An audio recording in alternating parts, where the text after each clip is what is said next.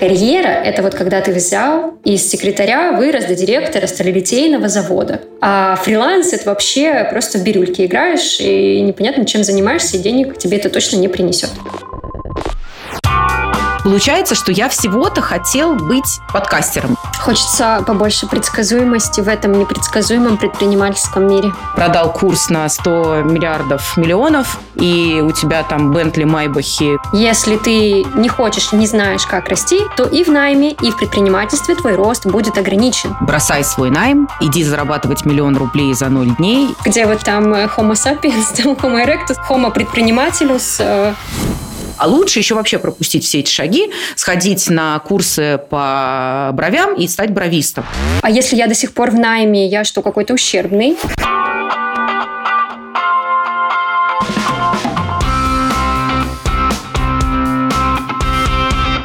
Друзья, всем привет! Это подкаст «На своем месте». Подкаст для тех, кто хочет научиться строить свою карьеру без границ.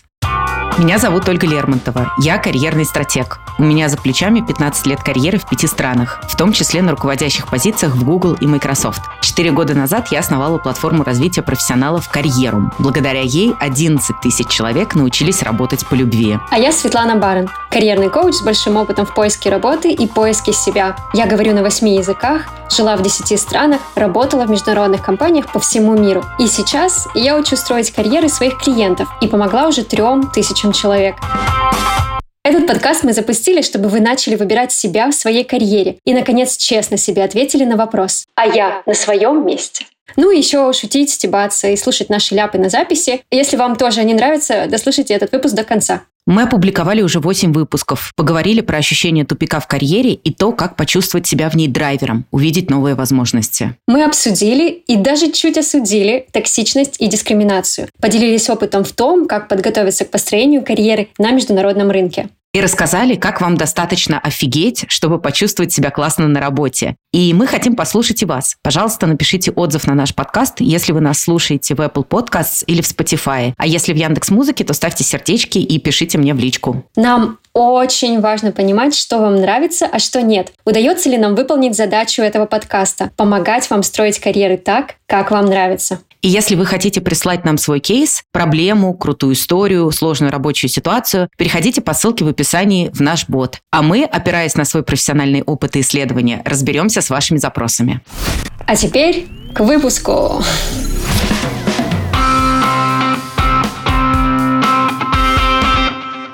Хватит работать на дядю, начни работать на себя. Я ушла из найма 7 лет назад и ни разу не пожалела о своем решении. Я не бегу на работу к 8 утра, а отвожу ребенка в садик и спокойно собираюсь на работу на то время, которое сама назначу своему клиенту. Ты больше не будешь зависеть от работодателя и сама будешь составлять свой рабочий график. Оля, что это было? Это пример того, что сейчас многие слышат в своем инфополе. Мол, бросай свою работу на дядю, бросай свой найм, учись зарабатывать миллион рублей за ноль дней. Что это вообще за копейки, какие-то там жалкие 150-300 тысяч в месяц. И, честно говоря, я часто вижу в своей деятельности, как эти посылы путают людей. Вот они спокойно работают на своей работе, возможно, любимой, возможно, не очень, и на них из каждого утюга выплескивается вот этот месседж, что ох ты дурак-то какой, все зарабатывают легко и всегда в ресурсе, а ты тут сидишь и корчишься с 9 до 6 каждый день. Ай-яй-яй. Ага, у меня вообще самые любимые советы – это о том, что Вселенная дает только тем, кто на своем месте, кто реализует себя, кто сам себе хозяин, моя самая любимая, ни от кого не зависит. И вот нашел в себе силы, начал свое дело и по факту достиг вот этого высшего уровня цепочки эволюционного развития, развития, где вот там э, Homo sapiens, там Homo erectus, в самом конце Homo предпринимателюс. Э. А, если что, а, то, что я сказала Homo erectus перед Homo sapiens, это не потому, что я думаю, что он после Homo sapiens, я знаю, в каком порядке все было. Пожалуйста, меня, если что, не судите. И, и действительно, люди в итоге путаются, потому что хочется сразу бежать, открывать свой бизнес. А если я до сих пор в найме, я что, какой-то ущербный? А фриланс, про него вообще не говорю. Это работа или просто какие-то подработки, непонятные телодвижения. И как вообще выбирать вот на такой почве свой формат развития карьеры? Мне непонятно. Вот давай как раз в этом выпуске со всем этим и разберемся. А давай с тобой обсудим вообще, откуда все это пошло и что ты вообще об этом думаешь. Ну, во-первых, конечно же, 70 лет советской эпохи оставили на нас некий отпечаток культурный. Всем известная статья за тунеядство и тот факт, что каждый должен был быть где-то трудоустроен, иначе ему грозил некий уголовный срок. То есть воспринималось это как то, что ты должен быть куда-то пристроен. То есть ты некий винтик в системе. И, кстати, вот это про винтик, это же тоже метафора, э, которая существует очень много лет. То есть ты никто, зовут тебя никак, но ты часть системы, у тебя есть какая-то своя очень обычно узкая функция, вот ты ее и выполняешь. А иногда этой функции даже нет, но ты просто должен быть пристроен, потому что там, опять же, статья за тунеядство, безделие, вот это все. Ну, граждане, алкоголики, хулиганы, тунеядцы, кто хочет сегодня поработать?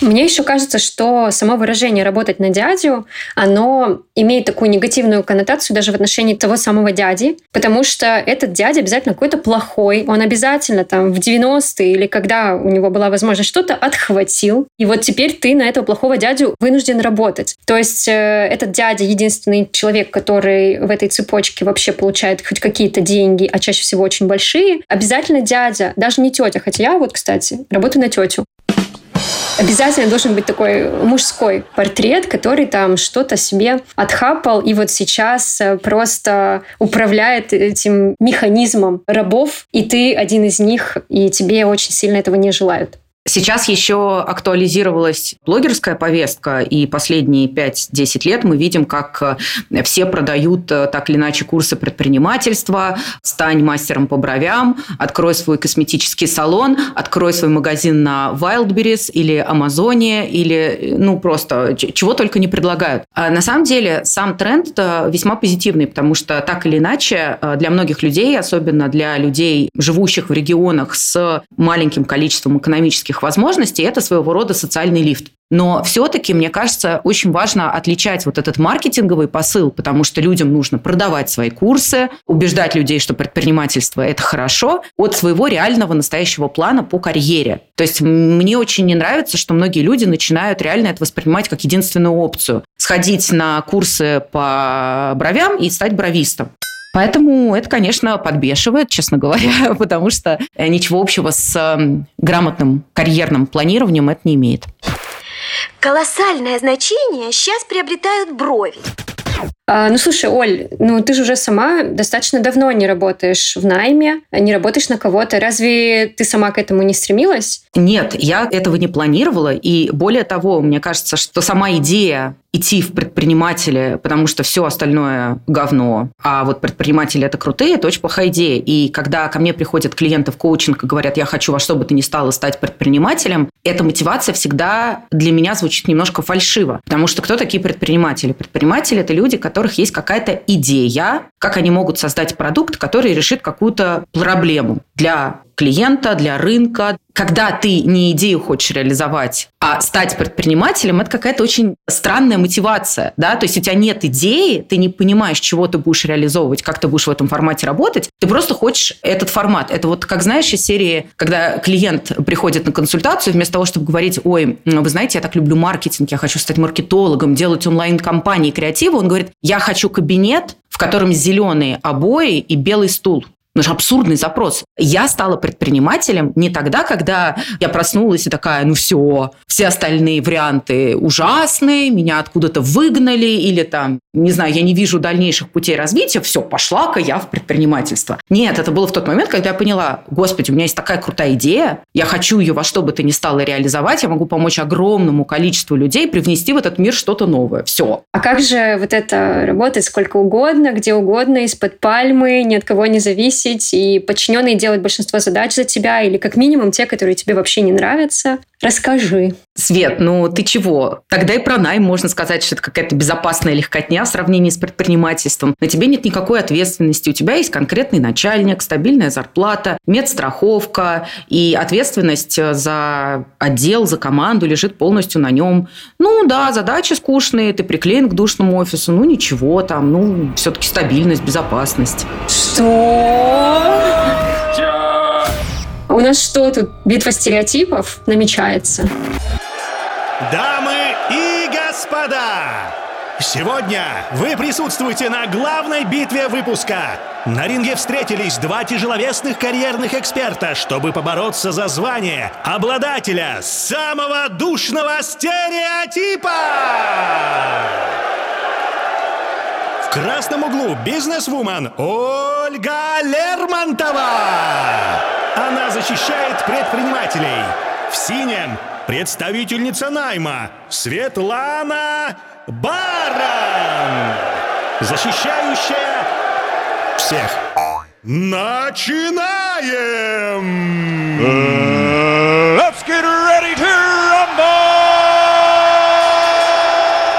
Смотри, первый стереотип, мы про него уже немножко поговорили. Это самый мой любимый распространенный, что когда ты становишься предпринимателем, ты можешь работать откуда хочешь и сколько хочешь. Ну, по факту ты, конечно, можешь работать откуда хочешь и сколько хочешь. Большую часть времени ты сидишь вот так вот, скрючившись, как обезьянка за компьютером. Я могу перечислить, э, где я работаю у себя дома. У меня прям большое разнообразие. Я умею работать, скрючившись на диване в гостиной, в кресле у камина, у себя здесь, вот где мы записываем этот выпуск, за столом могу сидеть прямо или скрючившись. А еще у меня дорожка есть для. Там я тоже могу работать. Там, правда, уже не скрючившись, а шагая. Но это, конечно, редко, потому что, сами понимаете, чтобы шагать, нужно себя заставлять это делать. Выбор просто фантастический, Свет, откуда работать.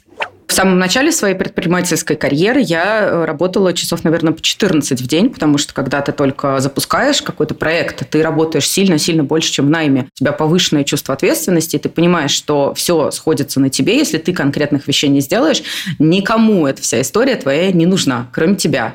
И сейчас вот буквально через пять лет опыта предпринимательства у нас был недавний набор в карьерум клуб. И в последние дни этого набора, когда обычно к нам приходит наибольшее число клиентов, я оказалась на лодке, в которой не было связи. Причем я оказалась в этой ситуации по факту. То есть капитан э, судна не предупредил нас о том, что во время этого путешествия совсем не будет связи. То есть мы готовились к тому, что связь будет прерывистая. Может быть, не со всех устройств. Поэтому мы с мужем и симку купили, и местный э, Wi-Fi на него рассчитывали. И еще у нас было два разных роуминга. И все равно не работало ничего вообще, слово совсем. И мы проснулись в субботу утром, а у нас нету связи. И вся команда такая, господи, что случилось? Ну и все, и ты сидишь вот на палубе, сидишь, и, в общем-то, э, честно говоря, мне кажется, что лет пять назад я бы просто, наверное, вплавь поплыла бы, как спросила мой психолог, когда услышала про эту историю, говорит, Оля, я хочу только одно понять, что с тобой произошло, с твоей психикой за последний год, что ты не поплыла вплавь до берега, потому что, ну, я типа тебя давно знаю,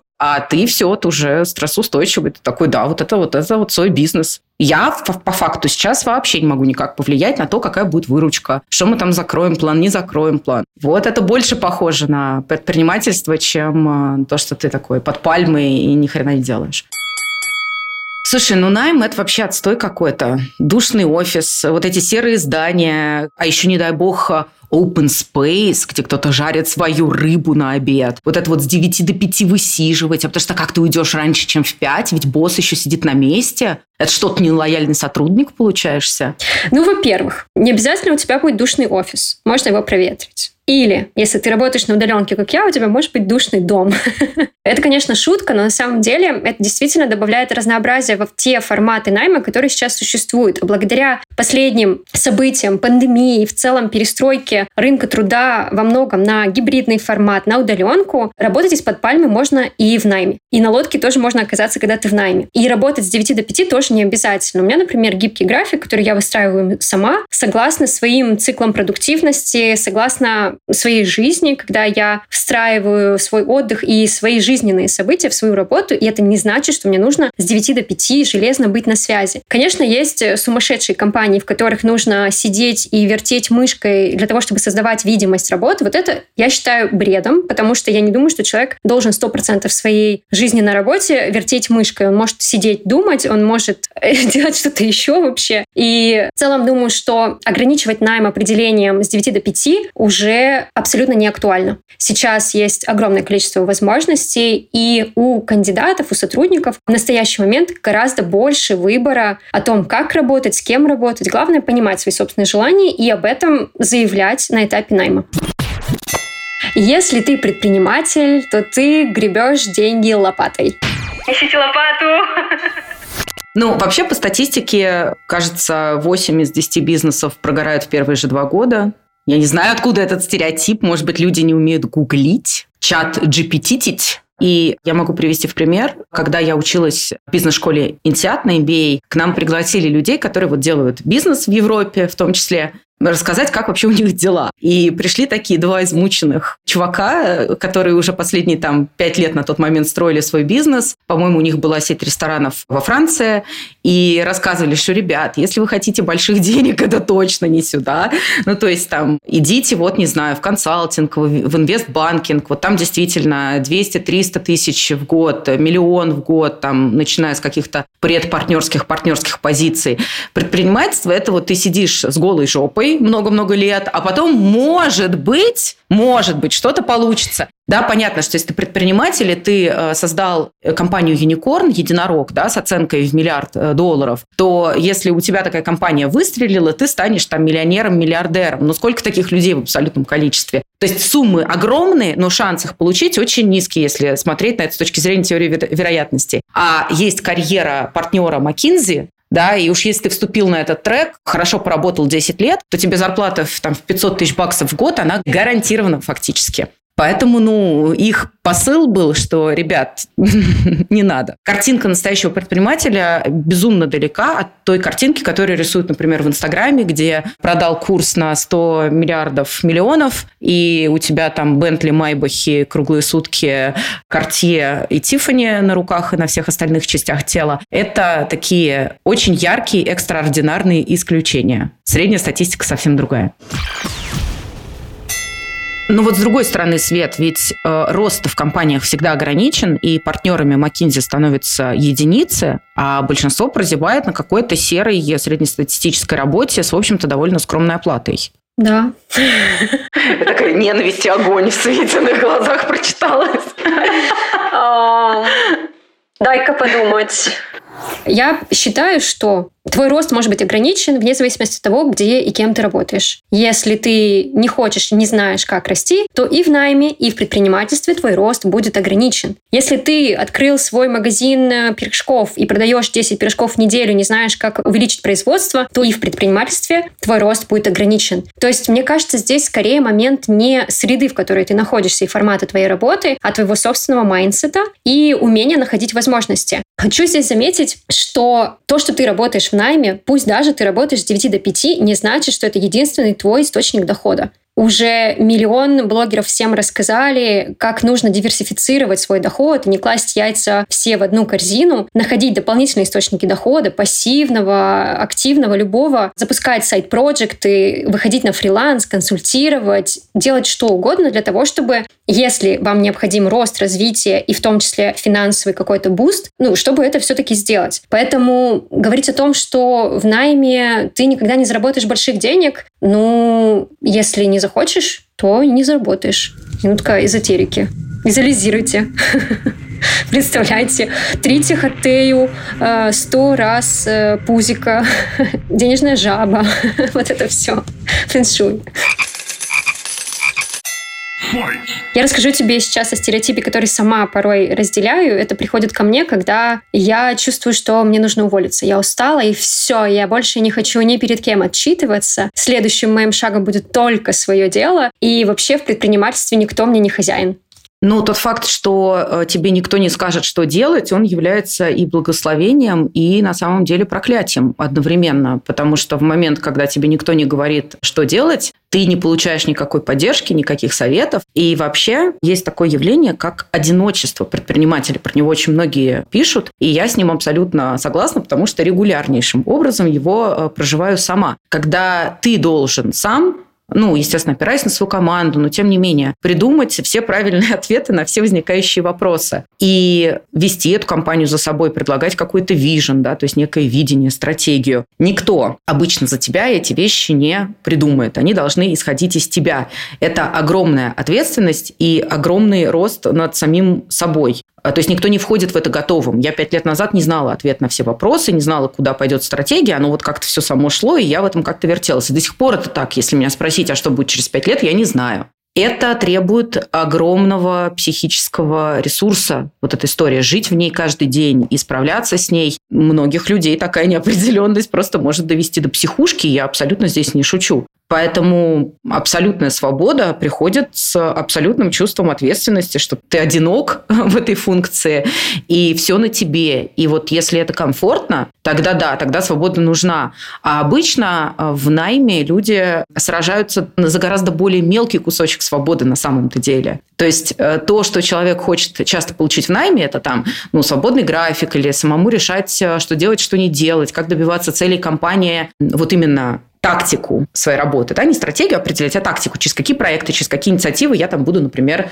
выполнять план продаж, чтобы за него не решали. Вот эти все вещи, они абсолютно достижимы в найме без того, чтобы еще и навлечь на себя вот этот вот э, домоклов меч предпринимательства, где помимо этого тебе нужно решать еще дофига вопросов, может, тебе это не нужно, может, ты вообще не такой человек, который хочет за все нести ответственность и все контролировать, да? Таких людей вообще немного, кстати, поэтому по мировой статистике всего лишь 3% людей вообще становятся предпринимателями. Я хочу отметить, что количество решений, которые каждый человек может принять, оно ограничено как в течение дня, так и в течение недели и месяца и целой жизни. И количество решений, которые должны принимать предприниматели, руководители, в целом люди на руководящих позициях, оно бывает таким большим, что просто в какой-то момент оно иссякает, у тебя нету сил на то, чтобы решить, э, у какого столика сесть э, в ресторане, у окна или там поближе к печке.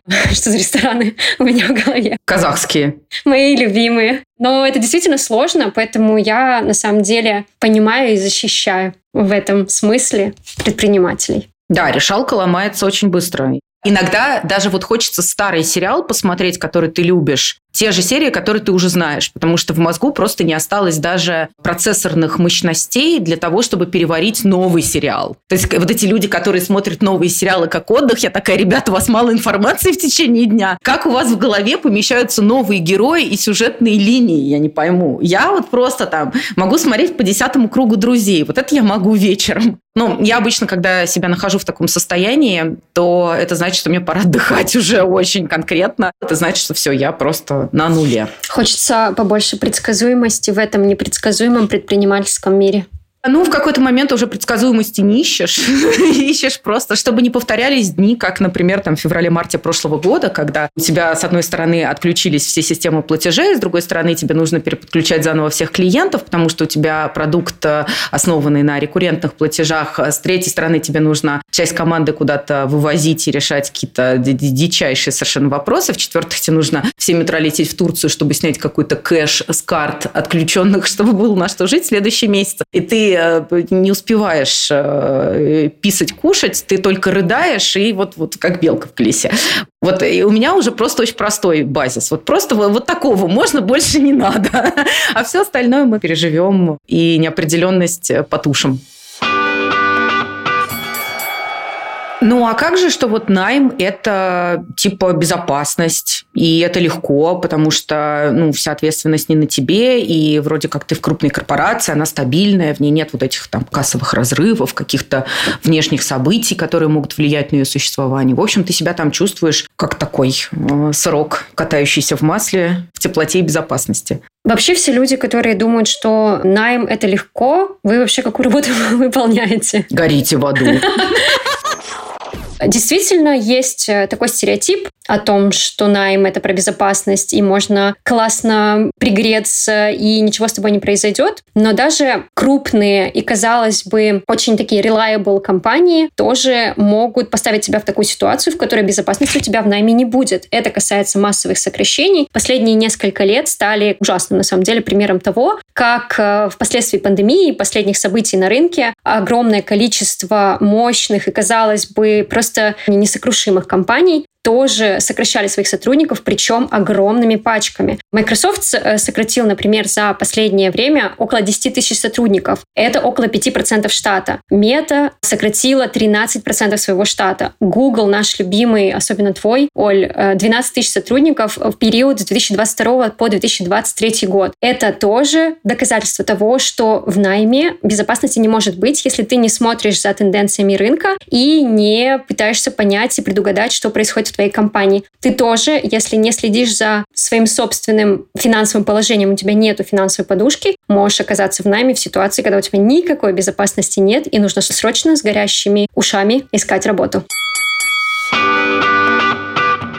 Как должно было стать понятно из нашего со Светой батла, есть плюсы и минусы как в предпринимательской карьере, так и в найме. И на самом деле что вам выбрать, зависит не от формата работы как таковой, потому что предпринимательство – это всего лишь формат работы, а от того, какие у вас профессиональные ценности, мотиваторы, так называемые интересы и активаторы в вашей деятельности. Если вы хотите в эту тему погрузиться поглубже, то слушайте третий выпуск нашего подкаста, который назывался «Тупик или развилка. Выходим из карьерного ступора». Там мы подробнее говорим про профессиональные ценности и как их реализовывать в работе. Но я хочу, чтобы наши дорогие слушатели, вы вышли из этого выпуска с пониманием, что в первую очередь мы обращаемся к себе, к своим интересам, к своим ценностям. И уже после этого мы думаем про то, какая работа, какой формат этой работы, а не наоборот. Друзья, мы уже сегодня несколько раз говорили о стремлении людей, которые из найма хотят перейти в предпринимательство и видят это как следующий этап и просто верх своей карьеры. А прямо сейчас мы послушаем с вами историю нашего героя Артура, который как раз совершил обратный переход. Из предпринимательства он ушел в найм.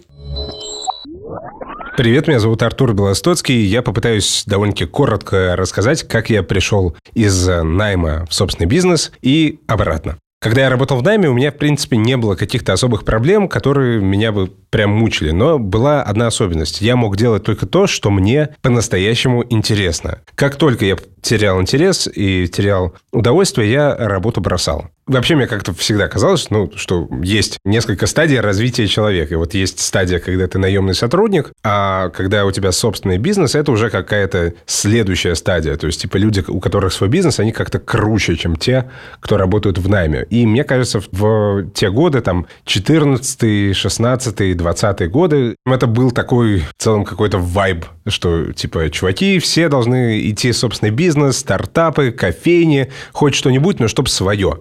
Я как-то под все это дело подпал. Но в итоге, когда у нас с партнершей появилась студия подкастов, такой уже прям полноценный бизнес с большим оборотом, с большим количеством людей, за которых мы несем какую-то ответственность, в какой-то момент я понял, что это совсем не то, чего я хочу, потому что до этого я делал подкасты руками, а здесь я превратился в администратора бизнеса. И эта работа мне, в принципе, тоже нравилась. Но оказалось, что, в общем, или-или. Очень сложно совмещать обе функции и обе функции делать хорошо. Несмотря на то, что мы зарабатывали, были прибыльны и все у нас было нормально, но эмоционального удовлетворения я не получал. И тогда мы поговорили с партнершей, и я сказал, что из бизнеса мне, наверное, все-таки придется уйти. Я думал, что я пару месяцев почилю, отдохну, выдохну, и потом придумаю себе еще какой-то бизнес, какой-то новый проект. Но потом в феврале 22 началось то, что началось, и стало как-то совсем морально не до проектов, не до каких-то авантюр, стало снова тревожно за будущее, стало страшно. И спустя полгода только спустя полгода я все-таки смирился с мыслью, что я, кажется, вот прямо сейчас ничего такого своего не сделаю. В этот момент я понял, что самым верным предпринимательским шагом в этой ситуации будет пойти в найм, что я и сделал. Когда ты работаешь в найме, ты можешь быть таким же предпринимателем, как и когда ты делаешь свой бизнес. Но только в этой ситуации вся инфраструктура выстроена за тебя. Ты можешь использовать ресурсы компании как большой-большой рычаг для умножения своих творческих э, способностей. И ты можешь работать с большим количеством классных людей, если работаешь в хорошей компании. И при этом не переживаешь за завтрашний день. Меня очень зацепила история про то, как Артур оказался в придуманном им бизнесе с подкастами и обнаружил себя совершенно внутри этого бизнеса нереализованным, не в той роли, в которую он изначально метил. Это очень крутой пример, про который я часто рассказываю в карьерном клубе, особенно в курсе Realme «Как найти себя в работе и в жизни». И это как раз про принцип обращения к себе и к своим профессиональным ценностям и интересам. Почему? Когда мы идем в предпринимательство, в любой другой формат работы, то есть мы выбираем не из себя, а извне, мы тут же попадаем в риск-зону. Мы можем выбрать не то, что нам на самом деле подходит. Потому что Артур, вместо того, чтобы вот проанализировать там, а какую роль я буду занимать внутри этого бизнеса, смогу ли я реализовать свои настоящие интересы, вообще какие интересы двигают мной, когда я сейчас думаю про подкастинг. Возможно, я хочу быть, не знаю, шоуменом, или я хочу быть сценаристом, или я хочу быть редактором. Там же много ролей внутри этого. А часто что происходит, когда человек из найма уходит в предпринимательство? Он начинает совмещать кучу ролей внутри. Он становится, как в той поговорке, и жнец, и швец, и на дуде, и грец. И получается, что я всего-то хотел быть подкастером. Или там,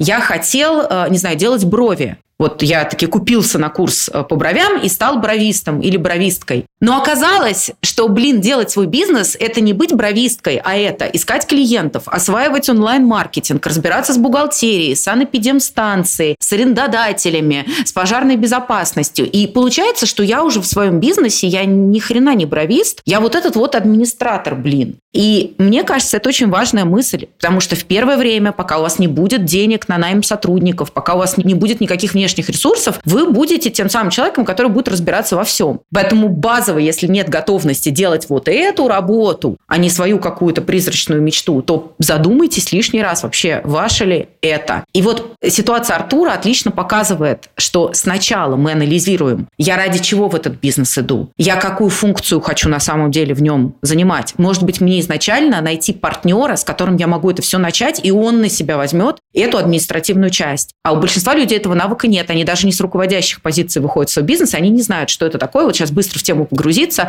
санэпидемстанцию, пожарников, э, с налоговой разбираться. Но это работает только когда у тебя есть стратегия, и ты грамотно умеешь ее строить, а иначе нет. А, если вы в конце подкаста услышите э, Салон бровей Ольги Лермонтовой, э, центр Милана, галерея Виктория Эммануэля. Записывайтесь с 10 на 6. Не удивляйтесь. А, весь этот подкаст был создан для этого.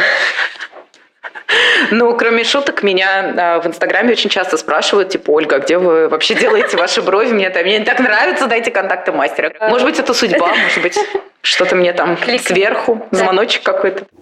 Вообще мне очень нравится этот кейс, потому что действительно это классный пример того, как в найме можно найти отличные возможности для самореализации, в том числе среда компании, окружение, которое способствует твоему развитию, твоему росту, тому, что для тебя действительно важно. В истории Артура мы, к сожалению, не знаем деталей, как конкретно он сделал свой выбор по переходу в найм. То есть мы знаем, что из-за событий, которые произошли в феврале 2022 года, он был вынужден а, сделать такой выбор. Мы не знаем, действительно ли он прям решил для себя, я пойду делать именно вот эту работу. Но, очевидно, по результату или он сделал этот выбор очень классно и осознанно, или ему очень сильно повезло. Потому что его пример показывает, что найм может быть очень классной средой для развития, но найм найму рознь. То есть в его истории Артур э, рассказывает о том, что ему нравится работать с большим количеством классных людей. Очевидно, ему нравится его команда, но не на каждой работе ему бы эта команда понравилась. Не со всеми людьми он бы сошелся. Ему нравится также в его компании, что есть четко выстроенная инфраструктура. Не в каждой компании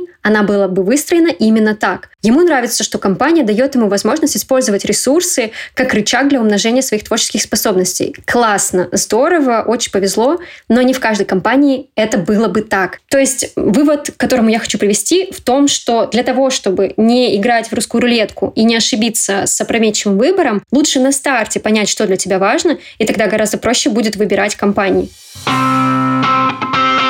Мне бы хотелось, чтобы сегодня наши слушатели и слушательницы ушли с подкаста с идеей о том, что предпринимательство, найм, фриланс – все это равноценные разновидности карьеры, так называемые форматы карьеры. Мне очень нравится концепция Тома Питерса «Я корпорация», а, которая в английском языке называется «Me Inc». В этой концепции предполагается, что ты не какой-то там безвольный винтик внутри огромной машины, а ты независимая автономная сущность, которая простраивает свою э, карьерную стратегию, исходя из рынка, то есть из э, широкого рынка, из ниши на этом рынке, из отрасли, а не из того, что хочет конкретный человек от тебя, э, конкретная ситуация и так далее. То есть ты шире смотришь на себя и на свои действия. И э, в рамках этой концепции ты, конечно, немножко иначе начинаешь воспринимать, в принципе, свое рабочее время, начинаешь его больше ценить, потому что Здесь ты понимаешь, что у тебя есть какой-то заказ, который размещен, к тебе, к некой корпорации со стороны твоего руководителя. И вот если ты будешь там сидеть час и втыкать в какую-то встречу, которая на самом деле абсолютно для тебя нерелевантна и никакой ценности ни тебе, ни компании не принесет, ты просто потеряешь этот час. А это час не просто какого-то человека, который высиживает с 9 до 6. Это очень ценный час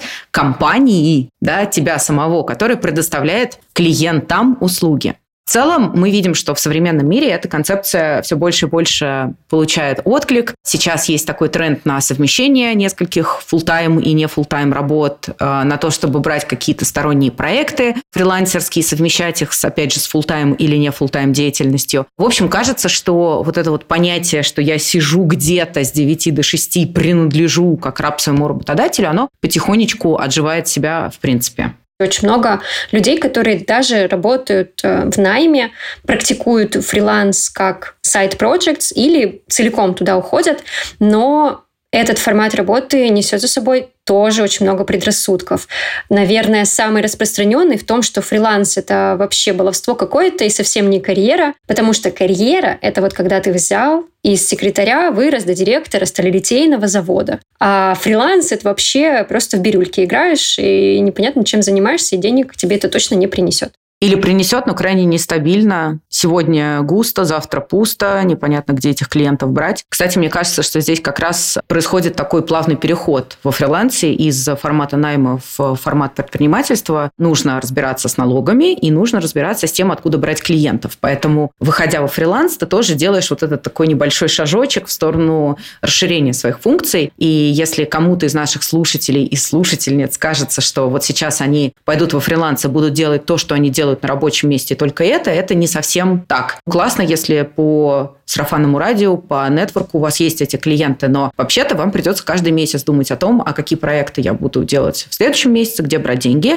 и как следствие нужно будет искать этих клиентов, думать о том, как себя оформлять самому на работу, как платить с этого налоги, то есть уже это такой промежуточный этап, и, кстати, может для многих быть такой тестовой площадкой для понимания для себя, я вообще гожусь в предпринимателе или нет. Кстати, у нас есть еще одна история, она как раз про фрилансерку Иру, которая рассказывает о том, с какими сложностями столкнулась она в своей карьере. Всем привет! Меня зовут Ира, мне 27 лет, и я фрилансер. Это не было осознанным выбором, просто 4 года назад я знала и видела всего два формата карьеры. Либо найм, либо предпринимательство. Я рассуждала так. Предпринимательство это точно не про меня. Я думаю, что для меня это слишком высокий риск. Я не готова к этому, и у меня нет такой амбиции. А в классическом найме я работала, и мне было в целом окей. Но со временем я поняла, что хочу работать редактором подкастов. И в моем городе не было такого карьерного трека. Так я случайно стала фрилансером. Мне нужна была работа, и я ее нашла. Дистанционно, и чтобы зарабатывать достаточно, сразу несколько. И мне нравится фриланс. Он гибче найма, которые могут мне предложить стандартные вакансии. Плюс в большинстве вакансий нужно либо переезжать в Москву, либо заниматься только одним проектом. А я не хочу ни того, ни другого. В чем мой вопрос? Я зарабатываю, есть постоянный рост в профессиональных скиллах, что для меня очень важно. Пусть я не купаюсь в деньгах, но я уже несколько лет обеспечиваю сама себя и свои хотелки. Но иногда ко мне приходят мысли, а что, если нужен план «Б»? Искать, в кавычках, настоящую нормальную работу.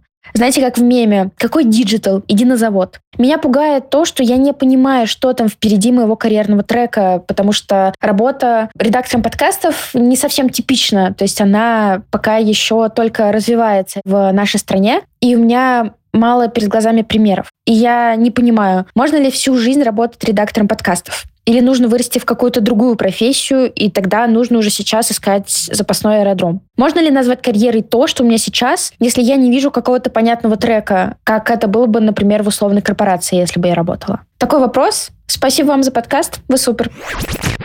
Мне кажется, это крутая история, которая иллюстрирует, что в каком бы формате вы ни работали, все равно, во-первых, вас будут терзать какие-то карьерные сомнения, а во-вторых, такое понятие, как план развития, карьерный план, оно применимо к абсолютно любой деятельности. И людям кажется, что вот эти знаменитые PDP, план развития сотрудников, вот то, что в крупной корпорации делают, это какая-то штука, которая только к найму относится. На самом деле, очень важно понимать, что если ты фрилансер, и если ты даже предприниматель, у тебя все равно есть определенный трек развития. Ты, когда работаешь, ты выполняешь какие-то функции. Кто-то из предпринимателей может э, планировать через там, 10-20 лет э, вернуться обратно в найм или вообще начать какой-то новый карьерный виток, потому что, как все мы знаем, пенсионный возраст э, отодвигается от нас все дальше продолжительность жизни растет, и вместе с ней продолжительность карьеры. Мы уже не можем ожидать, что там в 60 наше поколение миллениалов, изумеров уйдет на пенсию. Соответственно, нужно думать про то, что а вот и что будет дальше. Ну вот чисто теоретически. Я, например, сейчас фаундер компании в начале этого года отошла от роли SEO. Да? SEO – это понятный карьерный трек как генеральный директор я могу быть генеральным директором своего бизнеса или чужого. А сейчас, когда я ушла в фаундеры, мой карьерный трек как будто бы немножко рассыпался, и я стала наращивать другие скиллы. Там паблик спикинг, выступления, моя карьерная экспертиза. И у меня стоит сейчас задача, как у предпринимателя, понять, а, собственно, какие скиллы я качаю и куда меня эти мои скиллы дальше выведут. Я в своих э, материалах, э, в своих обучениях очень много говорю про переносимые навыки, то есть то, что вы можете из старой профессии забрать в новую. Вот для меня сейчас это актуальный вопрос, и он актуален для любого человека. И вот для нашей героини в том числе. Вот она фрилансер и работает редактором, но ведь редактура – это тоже какой-то универсальный скилл, и нужно повертеть, посмотреть, куда я могу это дальше применить, и какие бы скиллы мне сейчас загодя начать прокачивать, чтобы потом я могла себя вновь обрести через 2-3 года, когда я себя перепридумаю. Мне даже нечего добавить, Оль, к твоим словам, потому что я думаю, что ты обозначила самый главный поинт, который золотой нитью через весь подкаст у нас идет. Потому что если ты не знаешь, что тебе нужно и что тебе подходит в работе, чтобы быть счастливым, то в найме, в бизнесе, во фрилансе, в вязании собачек из э, пряжи, ты все равно не будешь счастливым. Просто потому что ты никогда не будешь знать, на что опираться. И если тебе повезет, и просто рандомно это счастье на твою голову упадет, прекрасно. Но в большинстве случаев такого не происходит, и выбор нужно делать действительно осознанно. А дорогие фрилансеры, которые нас слушают прямо сейчас, если вам тоже кажется, как нашей героине, что вы находитесь в шоу Трумана, и работа, которую вы выполняете, вы на самом деле не существует, это, скорее всего, неправда. Или сходите, проверьтесь. Может быть, у вас какие-то галлюцинации. Это шутка. Пожалуйста, ребят, не отлынивайте от карьерного развития и от простраивания своего карьерного плана, даже если вы не работаете в найме. И, кстати, подробно я пишу про это в своей книге «Работа по любви», которая вышла в МИФе в 2021 году. И я хочу сегодня разыграть эту книгу для вас, слушателей нашего подкаста. Сделайте себе скрин того, как вы слушаете наш подкаст – Напишите, какая мысль вам из него наиболее понравилась, откликнулась, и отметьте меня в Инстаграме. Я разыграю три электронные версии книги среди отметивших. Этот розыгрыш действителен в течение недели после выхода этого эпизода. Все подробности розыгрыша будут в описании. Это был подкаст «На своем месте». В нем я, Ольга Лермонтова, карьерный стратег. И я, Светлана Барон, карьерный коуч. Опираясь на свой профессиональный опыт и исследования, ищем ответы на ваши запросы, делимся опытом и стебемся. Мы сделали бот в Телеграме специально для сбора ваших историй. Ссылку на него вы найдете в описании. Но если вы чувствуете, что советов из подкаста недостаточно, приходите в карьеру. Ссылка будет там же. Ждем ваши отзывы и мысли. Ставьте оценки в Apple Podcast, сердечки в Яндекс Музыке, пишите в директ карьерума и мне. Нам это ужасно важно. А еще не забудьте про розыгрыш трех книг «Работа по любви». Этот подкаст возможен благодаря нашей команде. Звукорежиссеру и святому человеку Алексею Попову, продюсерке Марии Херсоновой, редакторке Ире Волченко, художнице Ане Свиридовой и композитору Кириллу Винницкому. И, конечно, вам, слушателям и тем, кто прислал свои истории. Спасибо, что послушали выпуск. Услышимся через две недели. Пока. Пока-пока.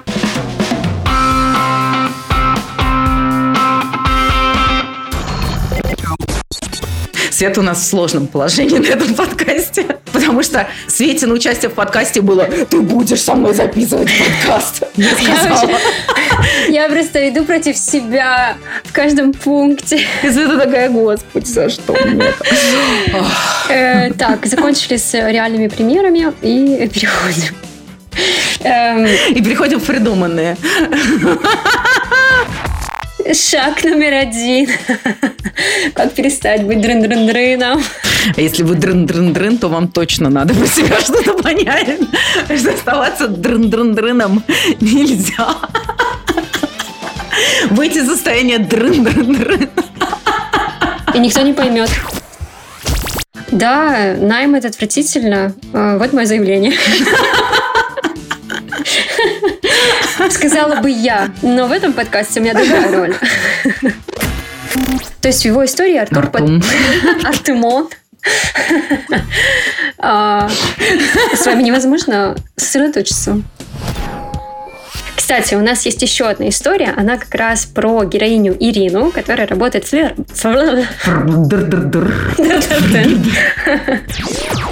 Мне бы хотелось, чтобы сегодня наши слушатели и слушательницы мне бы хотелось, чтобы сегодня Света перестала ржать, когда я говорю. Это же ужасно, что я делаю всегда на одном и том же месте, правильно?